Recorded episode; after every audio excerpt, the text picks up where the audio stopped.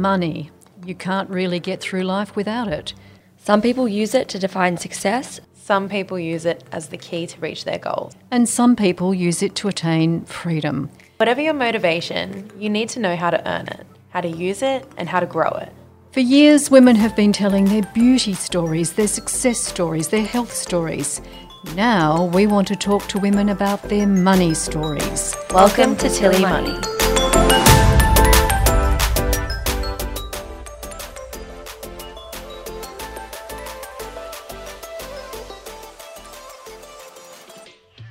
Jo Masters is a chief economist at Ernst & Young, a self-described pundit and keen tennis player. As one of Australia's foremost economic commentators, Jo has been bringing insights and information to the Australian public for years. Now she lends Tilly Money her time to teach us what economics is all about. I genuinely believe that everyone needs to find a little bit of time in their life to have their finger on the pulse of the broader economy. And the reason I say that is not because I'm an economist and I find it interesting, but because the truth is, as a business or as a household, when you are thinking about the future, what is likely to go right, and more importantly, what is likely to go wrong, more often than not will have its seed in a broad macroeconomic trend. Today's episode is brought to you by our principal partner, Mortgage Choice. 2020 has been a challenging year, so Mortgage Choice and its national network of mortgage brokers are on a mission to help Australians restart their 2020. Whether you're looking to buy your first home or investment property or want to refinance an existing home loan to get a better deal, let a mortgage choice broker answer all your questions, show you what's available, and do the legwork to help you restart 2020. Visit mortgagechoice.com.au or call 137762 to speak to your local broker. Jo, welcome to Tilly. Fantastic to be here. It's so good to be here, and we're keen to learn what economics is all about, and we'll get to that. But before we do that, I'd really like to know a little bit more about Jo Masters and what you're all about because we've um, had quite a number of years where we've been dealing with you through through a variety of positions, largely around money and economics, um, through various banks. I think Macquarie Bank might have been the first one. And now, as I said in the intro, you're the chief economist at Ernst & Young. So we'll hear more about that later. But Jo, what I really want to ask you is, when you were growing up, where did you learn about money? Because at Tilly Money, we want people to learn about money and that will lead to financial independence, we believe, and financial independence gives you choices. So, what's your story in terms of money? So, first of all, let me say I couldn't agree with you more. And I think the work you're doing is really important and really, really impactful. Uh, we really need women to be engaged with the conversation and take ownership for financial independence mm-hmm. and all that that brings. Yes.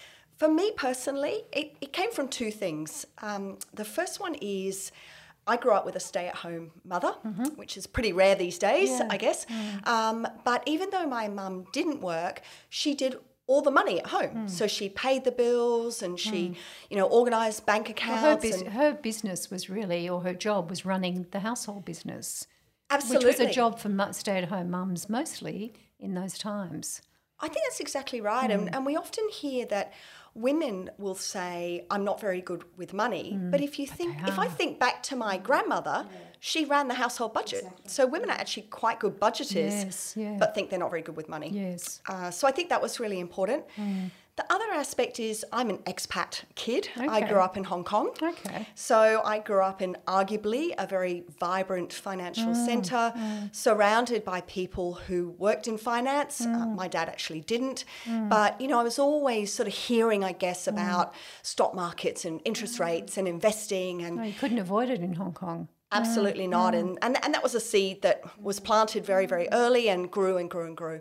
And where did you get? Um, how long were you in Hong Kong for? So my parents were there for about 40 years. Okay, wow. Um, so mm. a long time. Yeah. Um, I, I went there when I was very little, mm. about two, and I went to a boarding school when mm. I was 16, but kept going back as my parents were still there. And what was that experience like being raised in Hong Kong? So I say to people, it's like living anywhere. There are pros and cons, and it was very different city from where it is now. Uh, I grew up with a backyard that had monkeys in it, um, so that's pretty unique, I Yeah. guess. Um, but I do think it embedded a love of um, multiculturalism, of being open minded. I've always been around people from all different walks of life and parts of the, of the world, uh, real global perspective, and I think that's pretty exciting. Did you pick up the language? Look, I learnt at school. I'm very old, so when I was at school, we still did French and Spanish, but I learnt a bit of getting around Cantonese, so I can bargain in a market and get myself home in a taxi. That's certainly more than I can do. So I'm I'm think I'm pretty impressed. But tell us now then. So you came back to Australia. You said you were at boarding school. Was that in Hong Kong itself, or So no, you I came boarded- back here? I bought it in New Zealand. New My Zealand. mum's a okay. Kiwi. Okay. Yeah. Hmm. And you then ended up in Australia, in Sydney. When? I did. I did my undergraduate degree in Auckland, mm-hmm. and as that came to an end and all my friends were getting jobs, mm. I hadn't really found a job that really sung out to me, mm. and I didn't want to go back uh, to Hong Kong. I wanted to branch out from the family, mm. so to speak. Um, so I didn't really know what I wanted to do, and an opportunity came up to start a master's uh, at Sydney University. So So Jo Masters started a masters. I Yeah. did. I'm the master of the masters. Um, and I, I literally sort of rang my mum and dad in Hong Kong. I went, hey, I'm going to fly to Sydney next week. Um, can you help me out? And I was very fortunate that they supported me uh, through that year. Yeah, good on mum, good on mum and dad.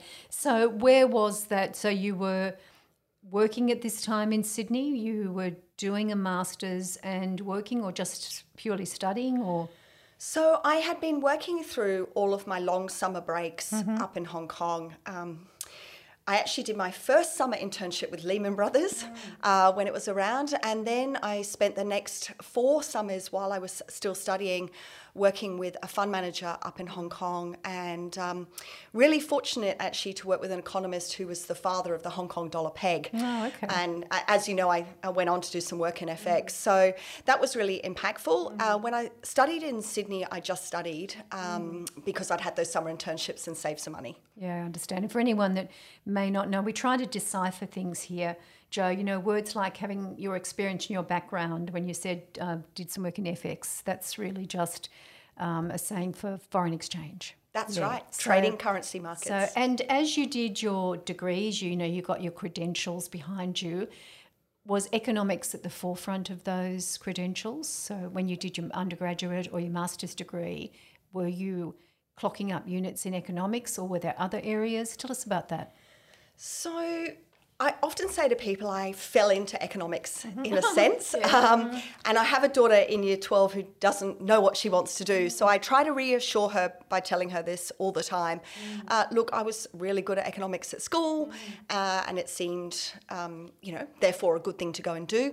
I actually also um, did a major in my undergrad degree in geography. Um, so I was really interested in uh, city planning uh, and uh, that sort of societal side of geography, and the two come together, I think, Sure. quite importantly. Uh, I did my master's in straight economics, and I was really keen to go and work for a bank, and ideally an investment bank. And as you said kindly in your introduction, I, I went to Macquarie Bank as a graduate. Okay. So, you seem to have this passionate love of supply and demand. So, Indeed. and uh, which is interesting. We'll get more onto that later. But when you've got the Masters of Economics and you were awarded the senior prize in economics at Auckland University, where you said you studied, what did that award mean to you? Do you know it came as a bit of a surprise? Um, but it gave me a moment of, hey, maybe I'm quite good at this. Uh, and I think it gave me a confidence booster that was critical, actually, not immediately, but critical in the end in getting that job at Macquarie Bank. Yeah, awards are a great recognition.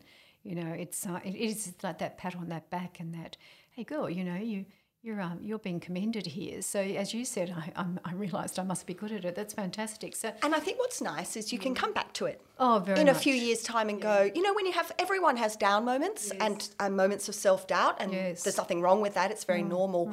But it is nice in those moments to go back and go, you know what, I've got this. Yeah, yeah, no, they're good credentials to have and good accolades.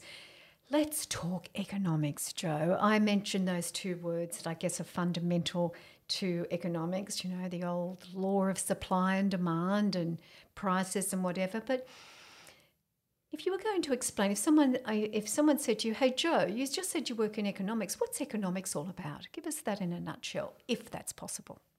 So, when I get asked that, and I do quite a lot of work with students, I actually like to frame it in the context of subjects that we all know about. Mm-hmm. So, we make history at school compulsory so that we try not to make the same mistakes of the past. Yeah. We make geography compulsory at school mm-hmm. to understand the physical and the social world that we live in. Sure.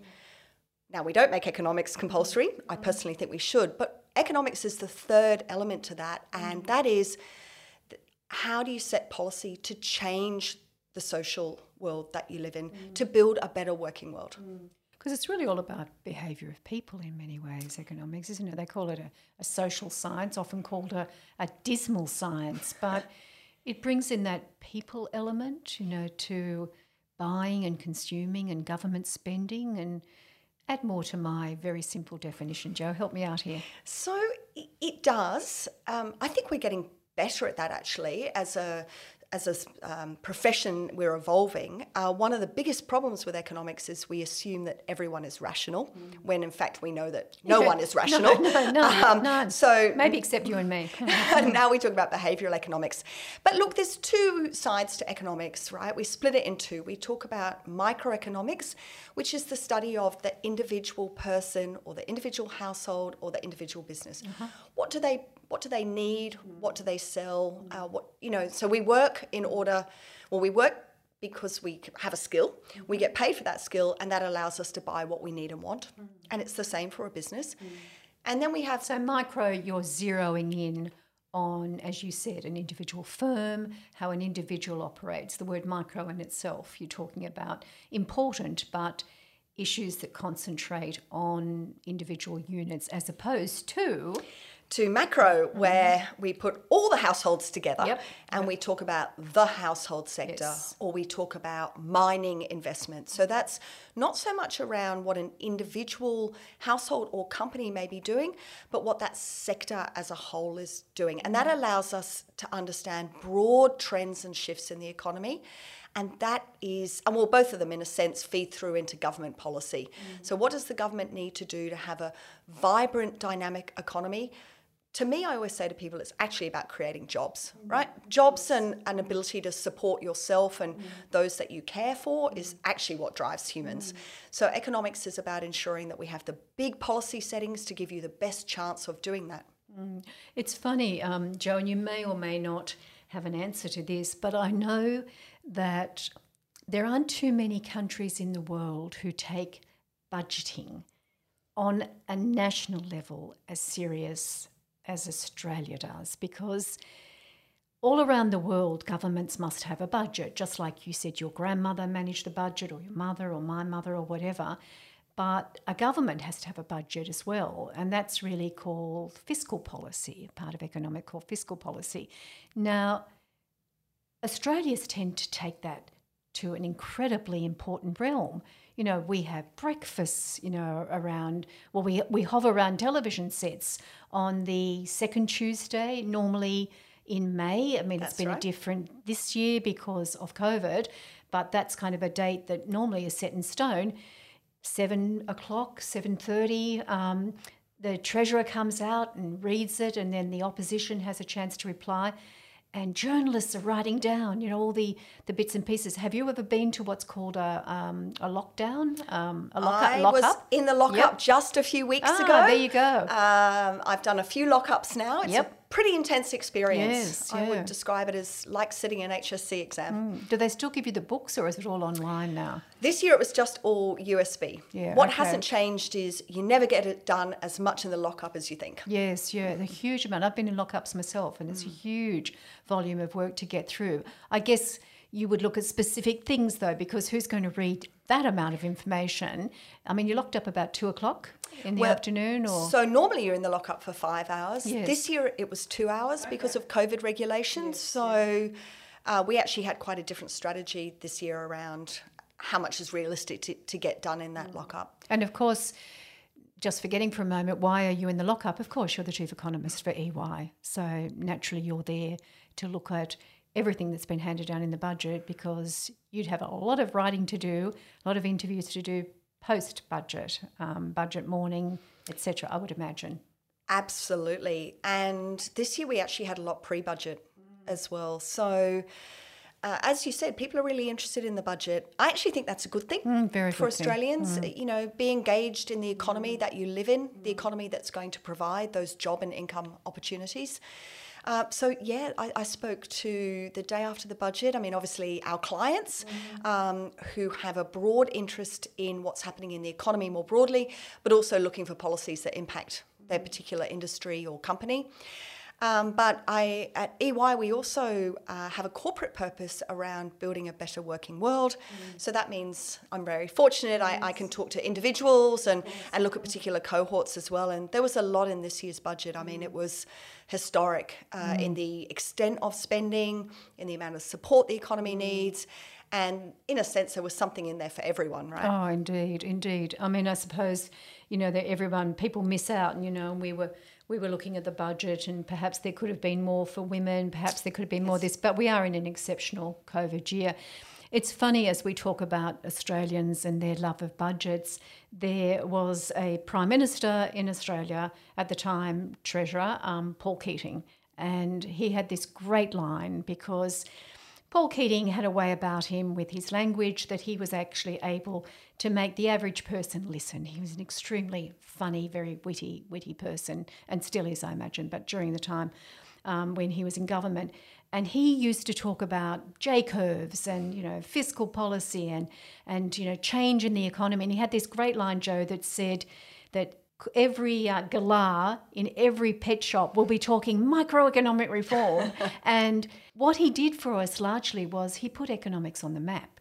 And that's why people like you would have found an interest, you know, in it when you came to an Australia, why the everyday Australian is a, a little more literate about economics and how important it is um, to our everyday living. But let's take that down um, to something else and let's talk about your current role as chief economist at EY. Sure. So, I guess as uh, the chief economist, you know, I have a variety of aspects to my role. Uh, one is to uh, inform our clients around what's happening um, with broad macroeconomic trends in the economy. Uh, we actually have over 100 economists, so we do do a lot of microeconomic uh, work with individual companies, but I really sit around those um, big macroeconomic trends. And the reason that that's important, and I say this all the time, so I'm going to say it again, is I genuinely believe that everyone needs to find a little bit of time in their life to have their finger on the pulse of the broader economy. And the reason I say that is not because I'm an economist and I mm. find it interesting, but because the truth is, as a business or as a household, when you are thinking about the future, what is likely to go right, and more importantly, what is likely to go wrong, more often than not will have its seed in a broad macroeconomic trend. Mm. Now, COVID's a bit different because that was a health crisis that hit the economy, mm. But other recessions typically are economic or financial imbalances that you know can't run any longer. So having your finger on the pulse is, is really important. So I spend a lot of my time uh, talking to the media, um, talking at industry events, talking at um, EY functions about the broad economy. Um, which is pretty cool because I love talking about the economy. I'm passionate about it, but also I get to talk to really interesting people. Mm. Uh, and that feeds a lot of my own research interests, the questions that come up. You know, I often reflect mm. at the end of the week what's been the most common question this week or mm. what's been the most surprising question. Um, as I said at EY, our purpose is building a better working world. So I also have a remit uh, to work towards that purpose, uh, which is also really fabulous because it's pretty broad reaching. Uh, so we did um, some work, for example, uh, which I'm super proud of last year, which asked the question Is buying a home the only way to build wealth for your future? So, you know, that broad community, like broad question. And, and actually, the reason that we did that piece of work is in the Sydney office, our um, average age is very young. I think it's mm. something around 27. Mm.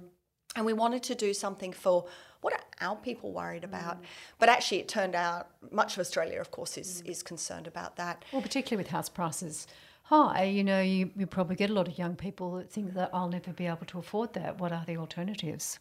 That's exactly right. So it fits into that sort of financial literacy piece. And I, I think it's really interesting. Corporate Australia, um, for some time now, has been focused on the physical and mental well-being of their staff, but we also need to include the financial well-being in that. Mm, yeah, well, that's what we're working on, Jo, with Tilly. Let's go back to your finger on the pulse, though, when you said that there are certain things that you think everybody should have an understanding of economics and keep their finger on the pulse. What would be roughly the minimum that you should understand about economics? That's a great question. Uh, so, I actually think if you're going to follow one economic indicator, if you're going to learn about one, for me, it would actually be the unemployment rate. Uh, now, economists would say it lags the economic cycle, so it's a reflection of how strong the economy was last quarter. But it's something that we get every month, and it's something that we all understand. And as I said before, everybody. Uh, you know, relies on someone that has a job, whether it's themselves or who's caring for them, or relies on government assistance while they find a job. Uh, so jobs really resonate with people, uh, and basically, when the unemployment rate's going up, you know, the world that you are working in and living in is weakening. Mm-hmm. And when the unemployment rate's going down, the world is strengthening and things like getting a pay rise are, are more likely. So mm. for me, that's a really important indicator. This is going to be a guess, and I don't mean to put you in the hot seat, but we are living in a world of, as you said, a pandemic induced recession, and the unemployment rate. If economists were predicting last year what the rate would be this year, I think that the figures would be there'd be considerable gap. Oh, everyone's numbers last year were wrong, but there's safety in numbers. Yeah, of course there is. But we know that JobKeeper is going to end, Mm-hmm. maybe, um, in March next year. Do you project what the unemployment rate would be from where it is now to what it could be as we move through yet another stage of this recession? Sure. So I guess I'm going to start by saying forecasting is always has a bit of art and a bit of science. Uh, it's particularly difficult at the moment. Um, partly the economy's moved really quickly under our feet, but also because this crisis is at its heart a health pandemic. So I often say, you tell me how you think the health side will play out in terms of vaccines and border closures and the like, and I'll tell you where the economy is. Uh, we've seen the unemployment rate rise from around 5 to 6.9% at the moment. Uh, we still think there is further upside to go. Um, now, where it peaks is difficult because actually, someone on JobKeeper, for example, even if they're not working any hours at all, is counted as employed. So we've got a few definitional issues going on, but we are thinking a peak somewhere between 8 and 10%. Um, in the budget papers, the government had 8%. Now, to put that in perspective, at the start of this crisis, most forecasts for the peak in the unemployment rate was something like 15%. So the response we've had from the government have lowered those peak um, expectations from 15 to 10%. Having said that, Jo, um, and this is possibly a micro issue and prob- probably a little out of left field, but many people, I guess because Australia's been in um, such a sweet spot for 29 years or whatever with- without a recession, living paycheck to paycheck could have been done, you know? Not necessarily recommended by anybody who understands about wealth building and the importance of it, but a lot of people did spend all that they earned because everything's good out there, you know, no sign, even when there are recessions overseas, no sign here. So spending all that you earn, it's not too bad because I've still got a job. I still have a job. Is there any comment that you could make about the importance of understanding the cycles in an economy and therefore perhaps having structured finances because you can't always expect one cycle to be there forever? Yeah, I, great question. Um, and as you said, we went about 29 years without a recession, which means that you know pretty much anyone under the age of 50 has not actually worked uh, mm. through a recession. Look, COVID is just a great reminder that you can be hit by a completely unexpected mm-hmm. event. Now, in economics and finance, we call it a black swan event. Yes. Hmm. Very small probability, mm-hmm. but effectively catastrophic uh, mm-hmm. impact. So you can't live your life for the black swan event. But I think it's a reminder that you can be hit unexpectedly uh, from shocks. Um, and that also, I think the other thing that we saw in COVID is the hit to employment and income was really broad, right? So everything from you know a cafe worker through to dentists and neurosurgeons who, who who couldn't couldn't operate uh, for a period there. Um, so I think having that long term planning is so critically important, and I guess for me, it's less perhaps about the cycle, although job security is critically important in people's decisions making. We know that. But it's just about that retirement piece. And I, I don't want to speak for everyone, but I imagine that most people would value having choice and independence in retirement. Mm, very true. Now, again, I'm going to put you on the spot. why not, Jo? Um, there are schools of thought in economics. You know, you've got your monetary monetarists, and then you've got your Keynesian. Do you sit in either camp? So actually, uh, no, I don't think I Good, do, and yeah, I don't think that's a bad thing. Um, why not? Uh, when I reflect on it, uh, you know, many economists um, spend quite a, or a bit of time in their career, particularly in their early career, working in academia or in um, think tanks or uh, in the public sector. So I'm a little bit unique because I went straight into an investment bank. Um, so as a consequence of that, I have, you know, for me, economics has always been about helping businesses. Um, so in that sense, it's always for me been about the practical application, and that's that's the bit that gives me the buzz. Uh, so as a consequence of that, I like to remain as open-minded and flexible in my thinking as I can. Uh, that's not always easy. I mean, you know, I started my career when inflation targeting uh, was coming to the fore, policy that served us very well now for a couple of decades. Um, you know, now we're talking about modern monetary theory. I, I won't bore you with the technical details, but I'm having to try and uh, be really conscious about being open minded and testing my own sort of, I guess, internal assumptions. And um, yeah, I think being open minded is important. Could you simply explain to us what, uh, say, a Keynesian economist is? Because I think we've got a lot of Keynesian activity going on at the moment through the budget. We absolutely do. So the Keynesian economists would argue that when you're hit with an economic recession, so growth slows, uh, that government has a role to spend in the economy, uh, to spend their way out of it. And then um, in stronger economic times, the theory goes that the government would then run a surplus. So just like your household balance sheet means that you would spend less than you earn and, and then you pay back the debt from that weak period. And Jo, just with, don't mean to be rude and interrupt, but why is it so important that governments spend? Because some people might say, oh, you're just running up debt. You know, it's a debt that our children are going, going to inherit. What happens if you've got a really bad time in an economy and a government doesn't spend? So we have had periods where we've seen that in the past. Um, the Great Recession of the 30s is an example of that. Um, uh, basically, what happens is you end up with more of what economists call economic scarring. And by that, I mean businesses that never reopen their doors and people who can never get back into the workforce.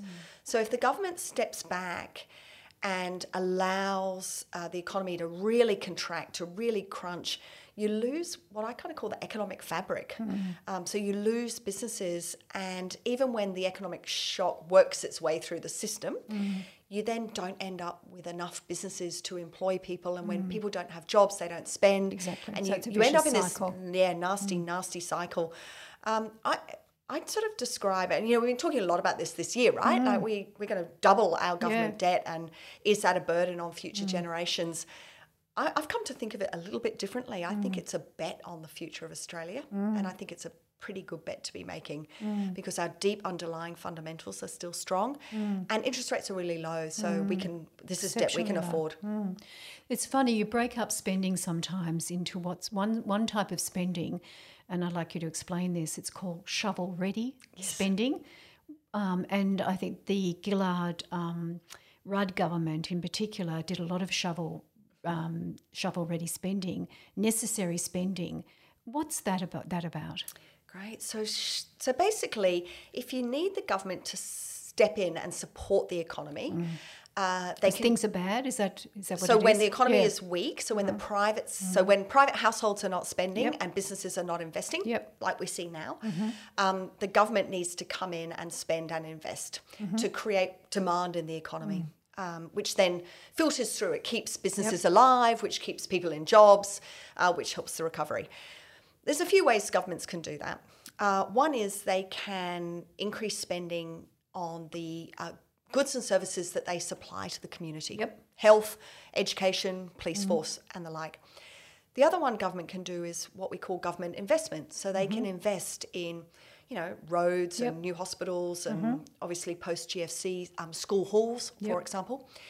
For school halls, I imagine would have been relatively relatively quick to build. So that's why it's shovel ready. So it's shovel ready. So Get some of those, yeah. yeah. If you think about it, if you want to suddenly build, you know, a big a big new road, Yep. that takes a long time, time. to plan, Yeah. uh, to get through the planning and regu- regulation process. So shovel ready are government investments that are either um, already budgeted to go. Yep. So the planning's already been done, they're just sort of waiting. Yep. Um, or they're small enough that the planning and, and regulation and design doesn't take as long. Sure. And the reason that you do that is threefold. One is you can get it into the economy really quickly. Yes, so yeah. we Provide all jobs. know Yep. COVID hit really, really quickly. Yep. Mm-hmm. The economy fell off a cliff. You just need government to get in there and spend. So it's quick. Mm. The second one is you can roll it out across regional Australia. It's Mm. not just something that's centered in the cities. And the third one is is it employs a lot of people, Mm. um, more people than a really big new airport, for example, because it tends to be quite manual. Sure, sure. And therefore, they have money in their hands. They can go into shops, they buy goods and services. That gives someone else money. And so you've got what I think is called the multiplier. That's Yes, exactly right. yeah. And uh, one of the things that the economics team at EY does is spend a lot of time looking at multipliers and the cost benefit of different kinds of projects Mm. uh, that are being considered. Yeah, well, we're going to talk about a lot of things multipliers, accelerators, you know, fiscal policy. Let's go on and on as we explain to people the importance of economics and the importance of understanding how an economy works because that is linked to our wealth, as you said. Is there any simple way you can explain that in terms of the impact of a difficult economy, problems in the economy, and what might happen to the share market, for example, Jo? Sure. So I guess if you think about it, um, a strong and vibrant economy is likely to have lots of new firms, uh, profitable firms, firms that are growing. Uh, and that is attractive for investors. So it provides opportunity for domestic investors, Australians, uh, including superannuation, of course, but it also is attractive to global investors. And I think that's really important. We work, you know, we, the world is so globalized now. Uh, we, we use this term capital is mobile, which means that basically savings anywhere in the world can fly around the world and invest anywhere, as can, can Australians. Um, so when you have a vibrant economy and a strong share market supported by vibrant, growing, profitable firms, that tends to attract capital into Australia, which increases demand for shares and tends to elevate uh, the share market. Yeah, so there's a relationship between what we call the real economy and then the share market economy. Absolutely. Yeah. Um, I guess we saw that in March when COVID really started to surface, and you had shares like Webjet, Flight Centre, Corporate Travel, Qantas, you know, going just like bargain basement prices because it looked like the world was coming to an end.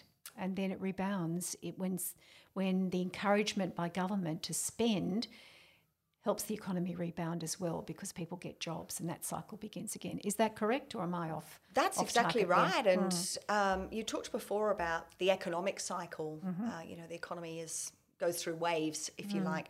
But as you know, so does the share market.